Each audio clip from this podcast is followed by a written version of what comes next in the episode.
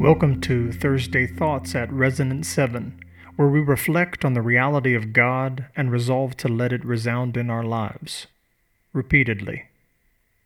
Let's think about this. When Christ shall come with shout of acclamation. 1 Thessalonians 4:16. For the Lord himself will descend from heaven with a cry of command with the voice of an archangel and with the sound of the trumpet of God, and the dead in Christ will rise first. The day is coming when Christ returns. Can you imagine it? The trumpet resounds and the Lord descends with archangel announcing it all. Are you longing for it? Ask God to stir your heart to long for it even as you echo the prayer, Come quickly, Lord Jesus.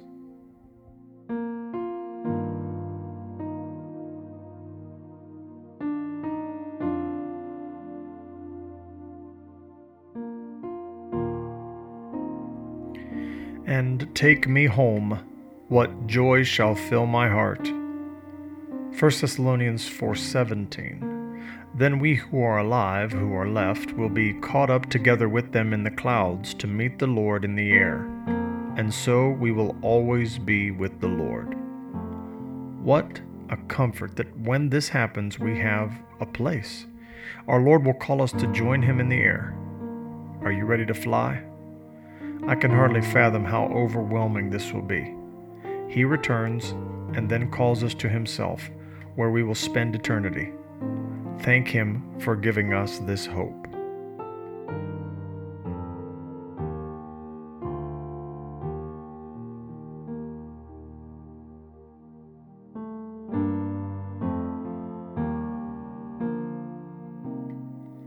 Then I shall bow in humble adoration. Hebrews 12:28. Therefore let us be grateful for receiving a kingdom that cannot be shaken, and thus let us offer to God acceptable worship with reverence and awe. Bowing in humble adoration with reverence and awe, we will express our gratitude to Christ for the inheritance that is ours, a kingdom that cannot be shaken. Unlike the kingdoms of this world, this one is eternal, and we get to live in it. Worship Him now and forever.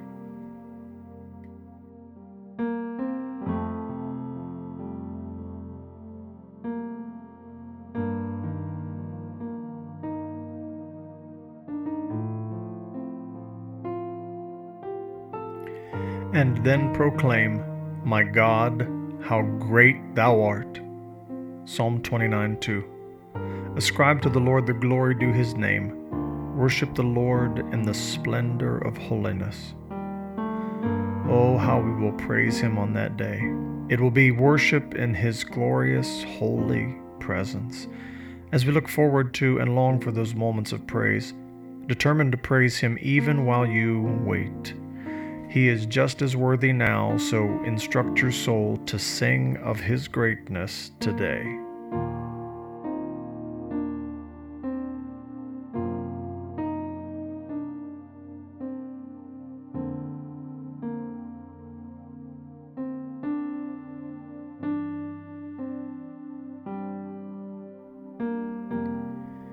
Take a few moments and talk to Jesus about what has come to your mind, or just listen to what he's saying to you.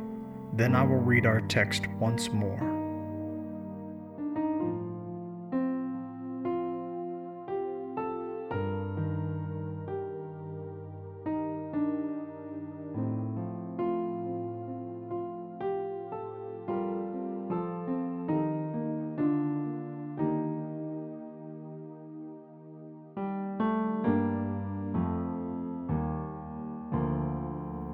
When Christ shall come with shout of acclamation and take me home, what joy shall fill my heart.